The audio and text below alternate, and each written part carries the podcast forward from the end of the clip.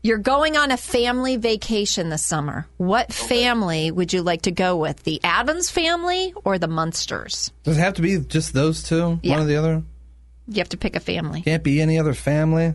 Actually, you know, I'd like to take the Malcolm in the Middle family to Las Vegas Oh my God, why? because they're hysterical. They're not my kids.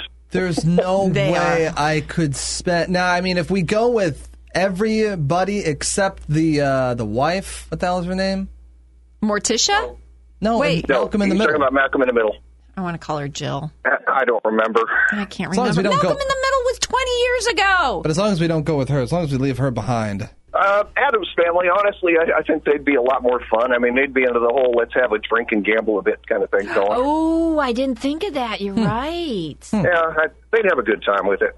Good point. Good point. I like that. All right. Now, this is just we're going on a road trip with them. Yeah, it's the summertime. Families are hopping in the car and going on vacation. My first thought is the Munsters, just because, you know, Herman Munster, a good dad. Any good dad can learn from Herman Munster. Now, I know if we're on the road, we don't have a lot of, you know, freedom. We don't have a lot of deviating. We've got to stick to the plan. You know, we're on the road.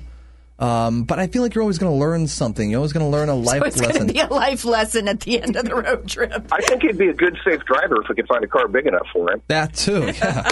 Herman Munster driving five miles under the speed limit always. That's right. That's right. With the daylight driving lights on and the whole nine, yeah.